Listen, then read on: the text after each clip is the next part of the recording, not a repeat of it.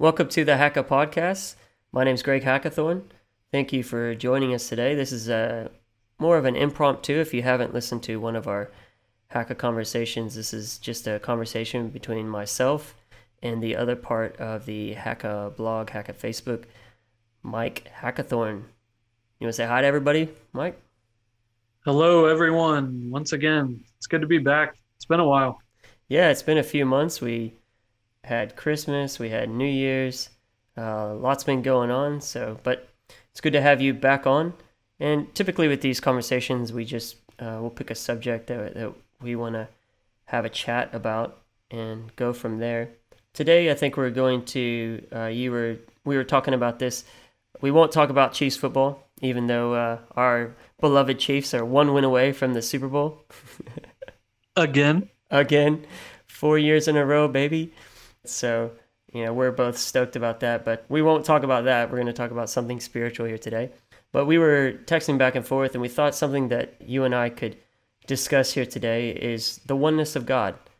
For those who are apostolics, you would have heard some of this stuff before, but I feel like we've got some unique insight on this. And just to have a bit of discussion, maybe provide you some talking points that you can use in conversations with others when you're trying to, you know, present why it is that the Bible teaches the oneness of God and, and why it is that we believe that. So, Mike, if you wanted to go ahead and start this conversation and about the oneness of God and get us going here.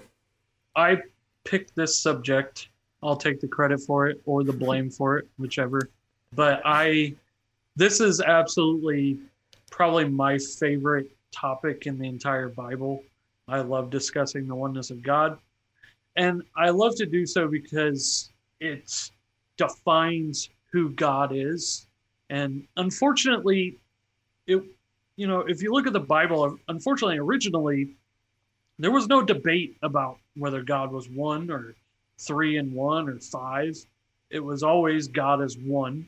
But unfortunately, we've had to have these conversations because other doctrines have snuck in, um, mm-hmm. other beliefs have snuck in to the church, and so we we have. I won't say debate. I, I don't necessarily agree with debating. I don't think debating solves very much. Um, I think um, a man who is convinced of his own opinion is going to keep his opinion. But I do see the point in having a discussion about it. And as you said, I do see the point in providing talking points for people who may want some insight or some clarity. I, I, know that there are a lot of apostolics out there who believe in the oneness of God, but I don't know how many can actually defend it mm-hmm. and can actually stand for it. And there is a difference. It's easy to believe something without knowing how to defend it. But, you know, we're told in the scriptures to defend the faith and stand for the faith.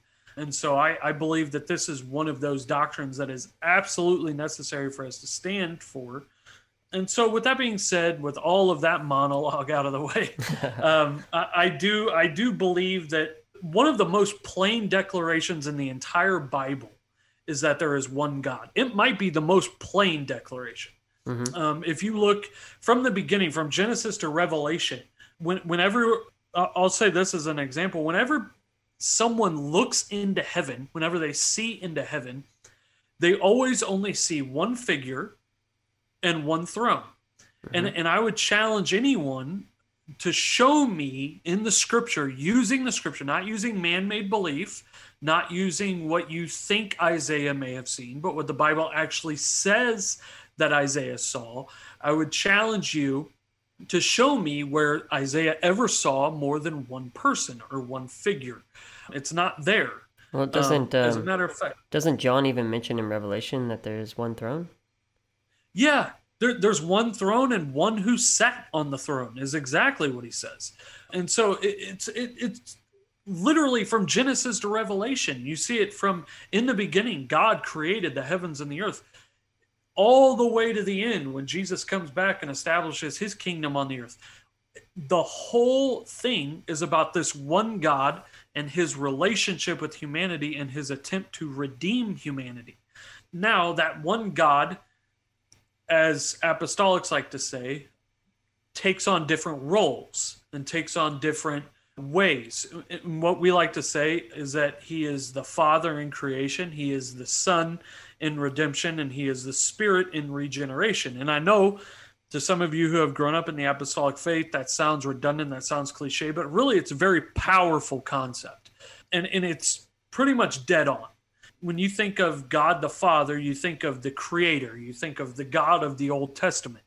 You think of the one who split the Red Sea and allowed Moses and, and, and the Israelites to pass on dry land. You think of the one who stopped the sun when Joshua was fighting a battle. You think of that's who you think of. When you think of the Son, you think of the one who came to earth to redeem lost humanity. And that's very important because the Father, in all of his fullness, could not do that. It was absolutely impossible for God, in all of his fullness, to redeem humanity because he is God. He cannot have any part of sin. And so God had to take on a human body, he had to take on flesh. And he did that and became Jesus Christ. And then we see that he becomes the spirit in regeneration. When Jesus said, I will not leave you comfortless, I will come to you. Mm-hmm. And yet in the in, in the same chapter, he also says that he's going to send us a comforter. Well, what did he mean by that? He's going to send us the spirit who is indeed himself. And and it was it's one of those things that anytime I've talked to Trinitarians, I will grant them the book of John especially is very confusing yeah. Um, because Jesus Jesus kind of speaks in a mm-hmm. unique way. Yeah, I was just reading that. John.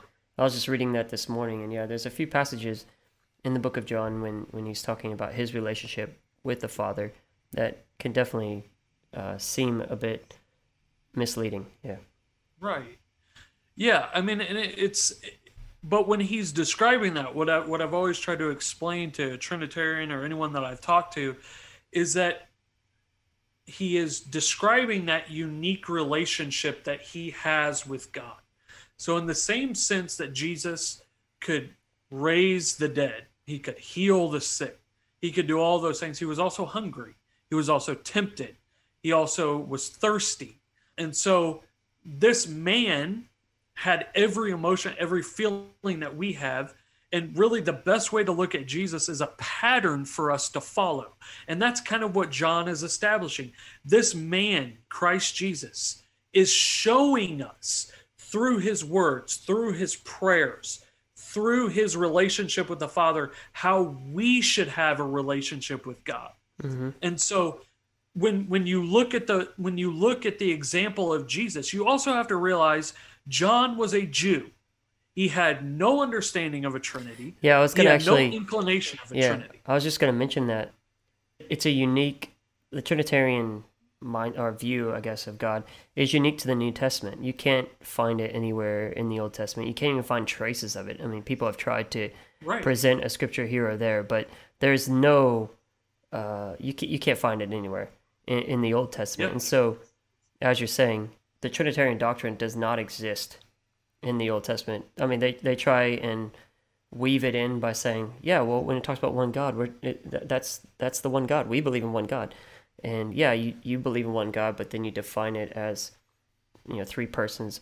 Yeah. Uh, yeah. Anyway. Yeah, I mean, and that's that's kind of the issue that I have with Trinitarianism is if you ask one Trinitarian one thing, you'll get one answer. You ask another one another thing, you get another answer. When I speak of the Trinity, I'm speaking of the Catholic doctrine of the Trinity that was established around three or four hundred AD that basically took God and split him into three. And so that's the concept that I battle. I understand that there are Trinitarians out there who, for lack of better terms, may believe kind of what I believe or pretty much what I believe. But the reality is to use the word Trinity is a mistake because it, it's a mistake in biblical definition because it's not found in the Bible. There's no concept of it in the Bible. No. And so when you start off, the, the issue is that Trinitarianism devolves into circular thinking. We believe that there's a Trinity because we believe that there's a Trinity. It's not clearly defined in the scriptures, but we've always held this belief and we've always believed in this doctrine. And so we know it must be in there somewhere. And that's kind of the inclination that I get.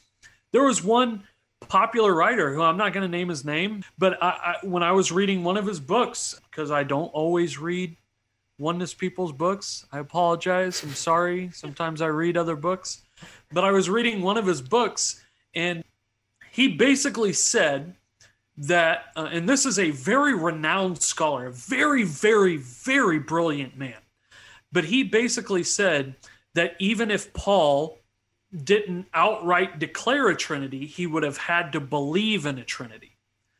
Now, see, it's that type of thing that is the definition of circular thinking. Yeah, why does Paul he have to had believe, to believe in Trinity? Right, exactly, exactly. Paul had to believe in a Trinity because he believed in a Trinity. That doesn't work for me. That's not logical. We don't follow that. And, and this is the problem that I have with the Trinitarian doctrine is because we don't follow that with any other doctrine. Mm. We don't we don't use that with anything else. But with the Trinitarian doctrine, we just assume it and we just believe it. Okay. Yeah. And so the problem is is that's not the right way to study the scriptures.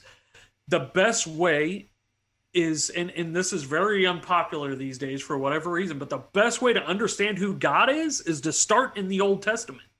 That is the best way to understand because that's who your New Testament writers were getting their information from. Right. They were getting their information from from uh, Moses. They were getting their information from Isaiah. They were getting their information from the minor prophets.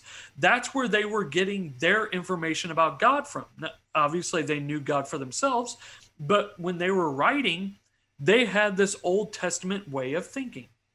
And, and so the best way to understand this is to know from the Old Testament all the way to the New Testament it's all about one God. Yeah, I would always one God. I always like to say if you uh, with someone who might be struggling with with this thought, um, especially when you get some of these confusing verses and you find it difficult to explain that there's one God, yet it seems to be like a conversation's going on. Or I like to say, well, if you just took away the belief or the doctrine of the Trinity or the idea that there could be three persons within one God, if you just took that off the table and you just read the Bible for what it is, could you come up with that theology? Could you? I mean, I could see where you could come up with two. Very good point. I could see where you could come up with two because the Holy Spirit is left out a lot. like the only time yeah. that the Holy Spirit rallies and is involved in in these in these you know appearances within Scripture is the baptism of Jesus. That's a a point where you could kind of point to three there, but in John, it's it's it's the Father, and the Son. It, it, Paul leaves whole, out a lot too. Yeah. I think a lot of it is just confusion. It's what they've known their entire lives, and so they they will defend it till they're blue in the face. But again, and I, I don't mean to be mean or rude here, but how many oneness apostolics are the same way? Uh, how many of them will say, "I believe in the oneness of God till the day I die," but they don't know what they're defending. They can't use the scripture. And that's kind of the point of this is to, to challenge your thinking to get you to understand and realize this is worth defending. This doctrine is worth defending. It's worth standing up for. And not only that but you're in the right. So you can have confidence. You can stand for what you believe. You can stand up against the biggest scholar out there and you still have the scripture on your side. Mm-hmm. because the oneness of god is the most blatant and plain declaration of who God is in the entire scripture. When when you understand that, when you realize that, and I would challenge anybody who listens to this, study it out for yourself. If you don't believe me, study it out for yourself. Look it up for yourself. It's all throughout. Look at Isaiah. Isaiah, when when the Lord is speaking, Isaiah is constantly saying, I am the only one. There is none beside me. There is none with me. And, and, and so you either have to believe that all three persons of the Trinity are talking there, or that it's only one God who's talking there. These things are found all throughout the scripture. And I, I love what you said. If you were to sit down with a blank canvas and, and, and not have any idea what the scriptures say, and sit down and study them for yourself, would you come up with the doctrine of the Trinity? I don't think so. I don't think you would. I, I think the doctrine of the Trinity was formed by people who were intentionally trying to form it. And, and, as a matter of fact, history says that that's exactly what happened. As the Christian church grew more and more popular, the Romans, the Roman Empire was looking for a way to kind of infiltrate them into the system of government. Once again, problem with religion and government mixing in some cases, not always, but in some cases. And so they they took the, this development, they tried to institute it to where it would be more palatable for everyone the, and if you study the history of the Roman Empire, this is not hard to understand. This is what they did with everything. This is really the history of empires in general. They tried to assimilate people and get them to all think the same way and worship the same way because it's easier to control people like that. And right. unfortunately, we see some of that going on today. Um, we won't go into much detail about that, but we see these things throughout history. And so this is what they decided to do. They said, okay, well, we'll keep the one God concept to make the oneness people happy because there were still quite a few oneness people at the time. But we're also going to we're also going to kind of integrate this principle of multiple persons inside of one God so that the pagans are happy as well so that we can get everyone to kind of sing kumbaya and get along and come together.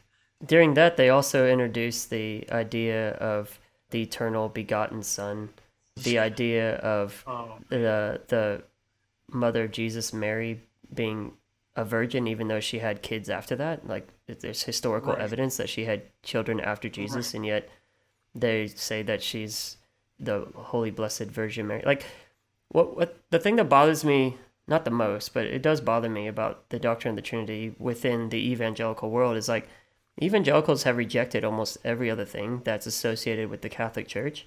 And yet, for whatever reason, that's the one thing that they hold on to.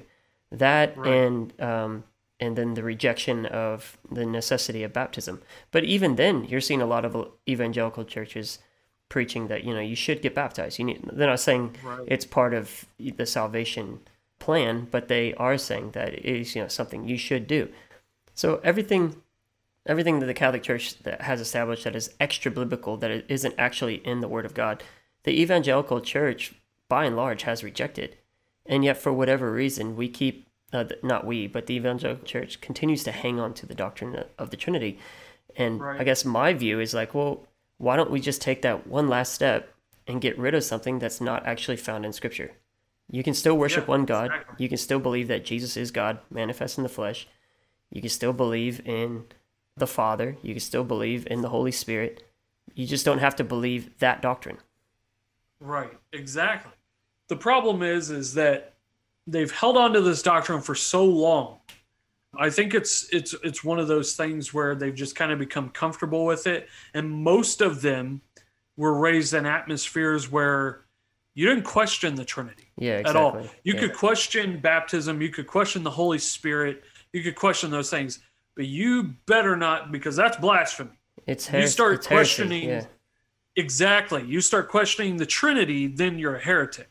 Mm. Um, ignoring the fact that the Catholic Church, pardon, pardon what I'm about to say, but the Catholic Church pretty much considers all of us heretics.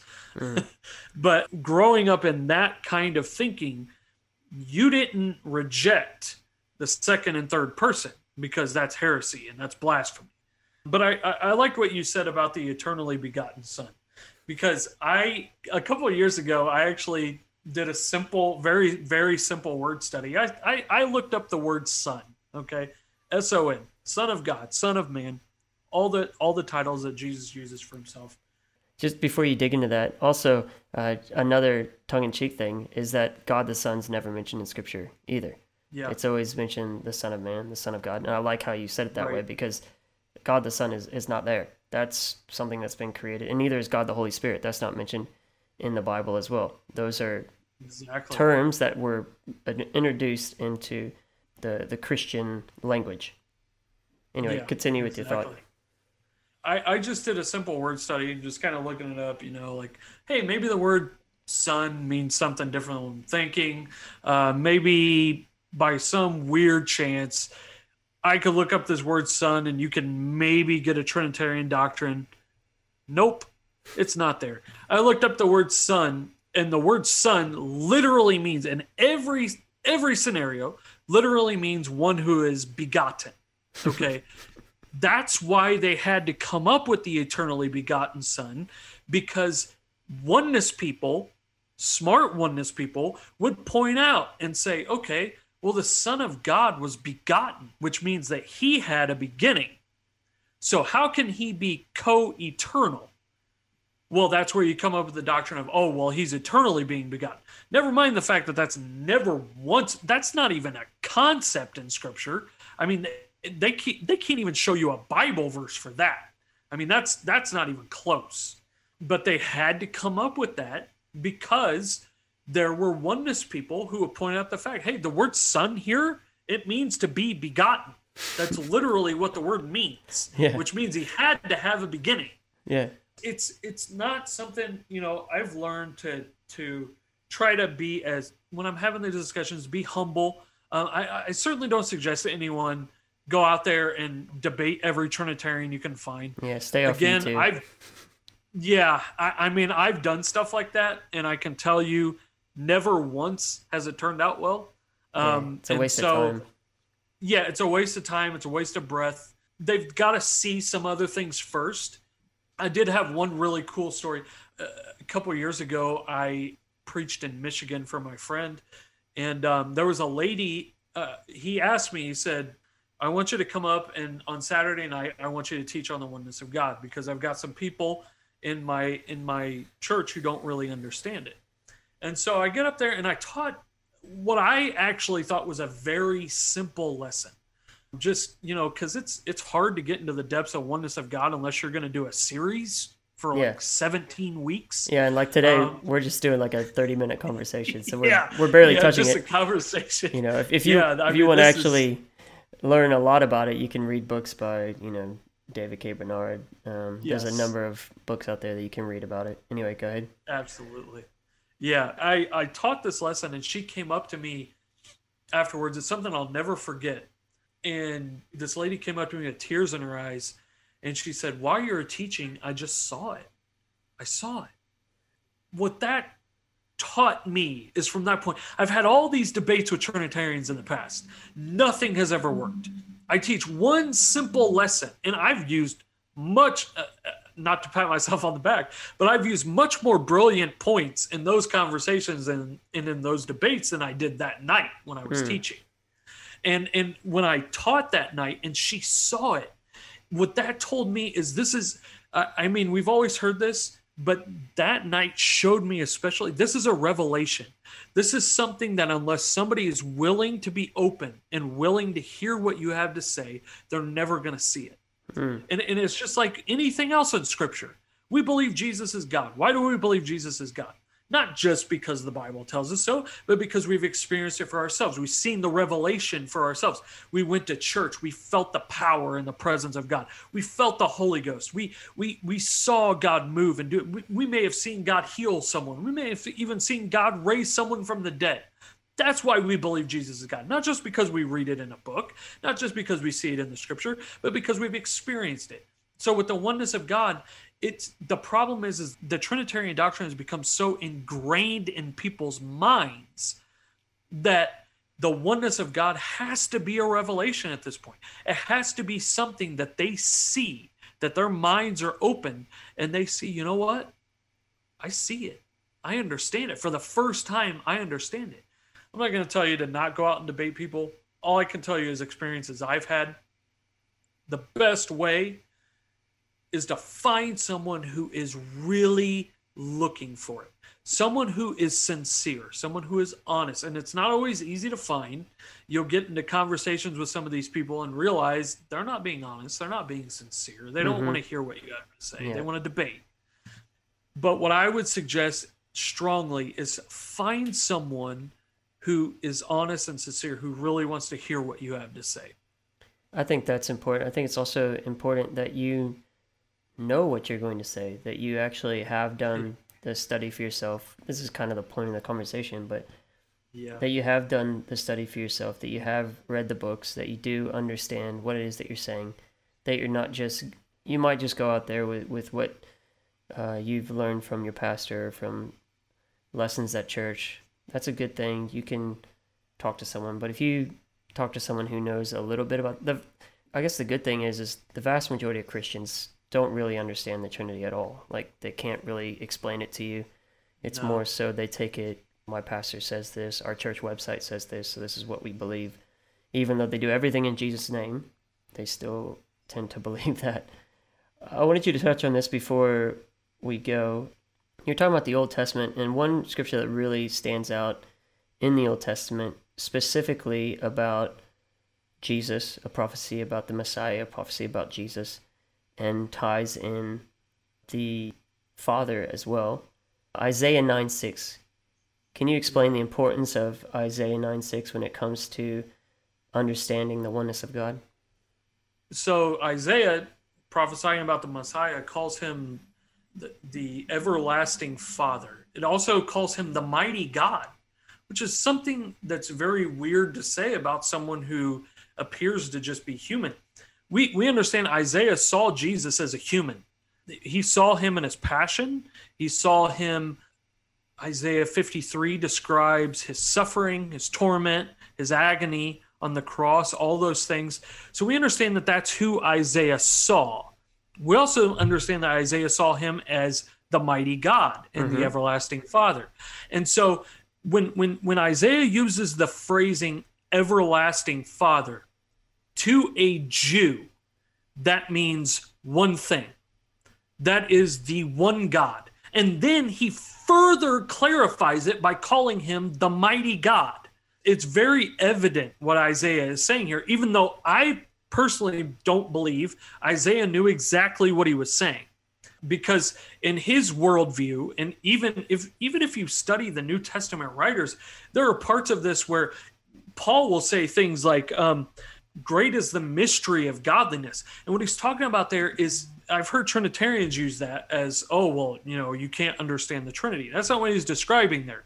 What he's describing is how the one God can actually become flesh. How, how God can actually put on human flesh. Because if you look at when Jesus is walking around on the earth, this is why the Pharisees looked at him and said, You being a man, make yourself God. And then mm-hmm. they tried to kill him Yeah. several times because in the Jewish mindset, there was no concept of God becoming a man. It did not exist. It still does not exist. Uh, As a matter of fact, I've talked to Muslims who I will grant you are not Jewish people, but they think very similarly. And when I talk to the Muslims, they'll look at me and say, Well, I don't understand this because God can't become a man. He can't do it. He can't become so it's blocked in their thinking. They they can't even relate the two concepts of God becoming a man. And so when Isaiah calls him the everlasting father and the mighty God, I think he blew his own mind. I, mm-hmm. I think I think he as he's writing it, he may very well have sat there and said, Is this right? Is it is this what I'm supposed to say? Because there was no concept of that in their thinking. But that's how powerful this doctrine of the oneness is that the one God who created everything that you see around you, who loves humanity so much, put on human flesh to come and to die as a man on behalf of our sins. That's the beauty. And, and that's what I stressed that one night in Michigan. That's the beauty of this doctrine. That's why it's so powerful. It wasn't one one person of the Trinity sending another person of the Trinity to suffer and die. No, what happened was the one God put on human flesh and suffered in blood and died for us. That's powerful. That hmm. is un- that's why you will never excuse my passion here a little bit, but that's why you will never be able to shake me from this doctrine. That's why you will never be able to get me away from the oneness of God because of the power that's behind that statement. That one God cared enough about me to put on human flesh. He didn't care enough about me to send someone else. Sorry. He came himself. He suffered, he bled, he died for me as a man so that I could be redeemed. That's the power of the oneness doctrine. And also, if you're looking at Isaiah 9 6, just reading it, unto us a child is born, unto us a son is given. yeah. So a a, child's born, a son is given. It's a human being. You're talking about the Messiah is a child who's going to be born, a son that's going to be given. The government shall be upon his shoulder. His name shall be called Wonderful Counselor, Mighty God, everlasting Father, Prince of Peace. I don't know how you take that scripture and explain that away as a Trinitarian. I don't think you can. And and this isn't Yeah. this is more of an, an affirmative conversation about the oneness of God rather than necessarily an attack on the Trinity. But you have to sort of attack the Trinity if you're going to talk about Yeah. the oneness of God, because as you so passionately stated there, whether they mean to or not, and even though they can use the language and say, "Well, yeah, we believe in one God, and we still believe that God was manifest in the flesh, that He emptied Himself, and so on and so forth," but you're you're belittling a little bit. I think you're taking a bit of it away, and and, and I don't know, like if you've got a a false understanding of God, you don't have a full understanding of, of who God is, a doctrine of the oneness, you don't fully comprehend that. Yet you're born again, yet you're baptized in the name of Jesus, and you and you live uh, a holy life. You know, I'm not sure this is going to cost you heaven. I don't know. You know, that's not up to me to decide. That's up to God to decide. Right. But I do think it limits some of the gratitude and some of the um, yes. power of of the gospel of the good news even though you know they would still say yeah it's still god it's i just it's so hard for me to accept something that is just i don't know i don't know the right way to say it but it's just incoherent it's so hard for me as someone who believes in logic believes in this i'm willing to believe that god manifests himself in flesh that i'm taking that by faith but then you're expecting me to accept the fact that God Himself is incoherent. That there's one God, yet there's three. I, how? the the easiest way to understand and to really defeat the doctrine of the Trinity and uphold the oneness is to remember that all of these guys who are writing were one God Jews. The, the possible exception, well, Luke is an exception because he was a, a Gentile, but the other possible exception is depending on who you believe wrote Hebrews. So that's three out of the 27 books of the New Testament possibly written by non Jews. The other 24 are written by Jewish people who had a pers- and Luke was a close follower of Paul. So hmm. even though he was not a Jew, he had Paul as his mentor, which that speaks for itself. Right. Um, but the fact is, is that these people, when Paul speaks of, when he speaks of him emptying himself, he's speaking from a one God Jewish perspective.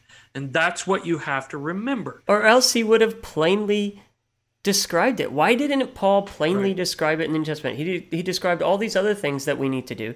He set forward all these other things that we need to follow, all these other things that you need to do. Paul set this forward, and yet Yeah. he, he didn't he didn't write an entire chapter about the most important thing, which is who God is. he he he goes to such lengths to overstate some things. Here, here's what I've always here's one of the questions. I'm glad you brought that up, but here's one of the questions I've always had for Trinitarians. If Paul was such a Trinitarian believer, like you said, he explains all this other stuff. Why would he not, as a Pharisee who apparently has seen the light, why would he not take the time to detail this completely new doctrine that no Jew understands and no Jew would have accepted, period? So, why doesn't he take the time to detail this? Why is he speaking in, in these mysterious ways? Well, it's because he understood who God was. And a lot of people will say, this leads me to kind of the last point that I want to make to wrap up. But they'll say, like, on the road to Damascus is when he got this revelation. Well, no, because if you look at the road to Damascus experience, okay, here's one of the cool things that I've discovered when you really read that. He gets knocked off his horse, a voice speaks to him, says, Saul, Saul, why are you persecuting me? What you have to understand is that Jews, when they heard a voice from heaven, understood that to be the voice of God. That's why after Jesus was baptized, the voice came from heaven to affirm who he is, because those Jews standing around would have had the understanding that this is the voice of God speaking. Mm-hmm. That's why in John chapter 12, when it says that the voice thundered from heaven and again says, This is my beloved son, that was a sign to every Jew standing around here that this man was affirmed and confirmed by God. So when Paul hears, with, with that as background information, when Paul hears that voice as a Pharisee, he knew exactly whose voice that was. He knew exactly what was going on. And when he says, Who are you, Lord? he's bewildered. He's thinking, Okay, why did you just knock me off my horse? And why are you saying that I'm persecuting you? God, I've lived my entire life to please you. Mm. I've lived my entire life serving you. I, I, know the law. I've memorized all these verses. I, everything that I've done up to this point in my life has been to bless you and to advance your kingdom. Why are you saying that I'm persecuting you? And that's why he says, Who are you, Lord? He, he's completely confused and bewildered. And the voice answers back, I am Jesus. From that point on, the, the light switch went off in Paul's head. People will say, oh, well, that's where he got the confirmation of the Trinity. First of all, there's no mention of the other two persons there. Second of all, not in Paul's mind. As a Pharisee, he calls himself a Pharisee of the Pharisees, which more than likely means he was part of the Sanhedrin, or he was a part of some. He may have even been a part of the Jerusalem Council. We really don't know. He doesn't really go into that. But a Pharisee of the Pharisees, he was a pretty important guy. Mm-hmm. And as that important guy, he would have understood exactly who God was in Old Testament thinking. So when that voice from heaven comes and says, I am Jesus, changes everything. It absolutely changed everything and that's why he goes off into the wilderness. I forget. I think it's like two or three years. Yeah, three he goes years, into yeah. the wilderness. He's seeking for God because everything that he understood and that he thought God was has now been completely shattered. It, it wasn't a Trinitarian concept. It was the concept that Jesus Christ is God. That's what threw him for a loop. And that's the simplicity of the oneness of God is that you take the Old Testament, there's one God, yeah. invisible, creator of the world, the one God. And in the New Testament, that one God manifests himself in flesh and created yeah. a new covenant, a new way to interact with mankind. That's the mind-blowing message of yeah. the gospel. That's that's Powerful. what it is. It's not and, and and how we've allowed ourselves as the church to get bogged down in the weeds with this sort of stuff is you know to me it's a bit frustrating. It's like these these concepts aren't there. And then when you get in conversation you get these things slapped on you. Oh you're a her- you're a heretic. You know you, right. you don't believe these sorts of things. And you just throw those terms out and you completely disregard you know the conversation. But um yeah no i think it's important that we have these sorts of conversations that we talk about the oneness of God. Many of us just accept it, but I think it's also important that we continue to study it, continue to learn about it, get fresh insight, fresh uh, revelation, and that way we can share this with others and we can help people better understand who God is, better understand uh, what took place in the New Testament, what took place when God became man and went to the cross and yeah. redeemed all of humanity. Do you have anything else you'd yeah. like to say? No, I mean that pretty much wraps it up. Just I, I would challenge anybody who listens to this, study it out for yourself. That's the whole point of this conversation. I could have, and I Greg, my brother is a witness to this. I had a whole outline that I could have just gone down proving point after point after point. But when we when we started, I don't want to do that because I, I understand, you know, maybe I have something some information that you could use or blah blah blah. I think the most important thing about the scripture is that you can get revelation for yourself. You don't have to get it from your pastor although that helps. Uh, i'm not saying don't listen to your pastor. Let me make that clear. What i'm saying is in line with your pastor get revelation for yourself. Get understanding for yourself don't rely on other people to do the work for you. Don't rely on other people to point these things out to you. I cannot tell you how many times my wife uh, is probably annoyed by now, but how many times I'll stop her and say, "Hey, babe, I was reading the Bible and I saw this for the first time," and and God bless her, she'll sit there even even if she has no interest in what I'm saying. She'll sit there and listen to me, uh, and, and and you know, I, and you know this better than anybody, Greg. I can rail about things and go on about things forever. Uh, so she's probably the most patient person on the face of the earth. Yeah, Uh, I but mean, anyway. uh, this one was supposed to be about 30 minutes. So I think we're getting to about 45. So exactly. And I did almost all of the talking. Um, so, but yeah, the, the point of this is to get it for yourself. The most powerful way that the scripture comes alive is through self revelation, through something that you get for yourself. You can sit there and listen to your pastor talk about it all day long, but until you see it for yourself, it doesn't mean as much. It's not that it doesn't mean anything, it just doesn't mean as much. Uh, but when the light bulb goes on for you and you see it, and you actually see it, it changes everything, changes how you view everything. Mm. And so uh, I just want to end with that. Just study it out for yourself. Look into it for yourself because it will blow your mind the amount of verses that talk about just this one topic. Yeah. Well, thank you guys, those of the faithful few that have hung on to the end of this con- this conversation. I applaud you. I tip my cap to you. Thank you for being with us today and for joining in on this conversation with us. Feel free to share it around if you like, if you got something out of it.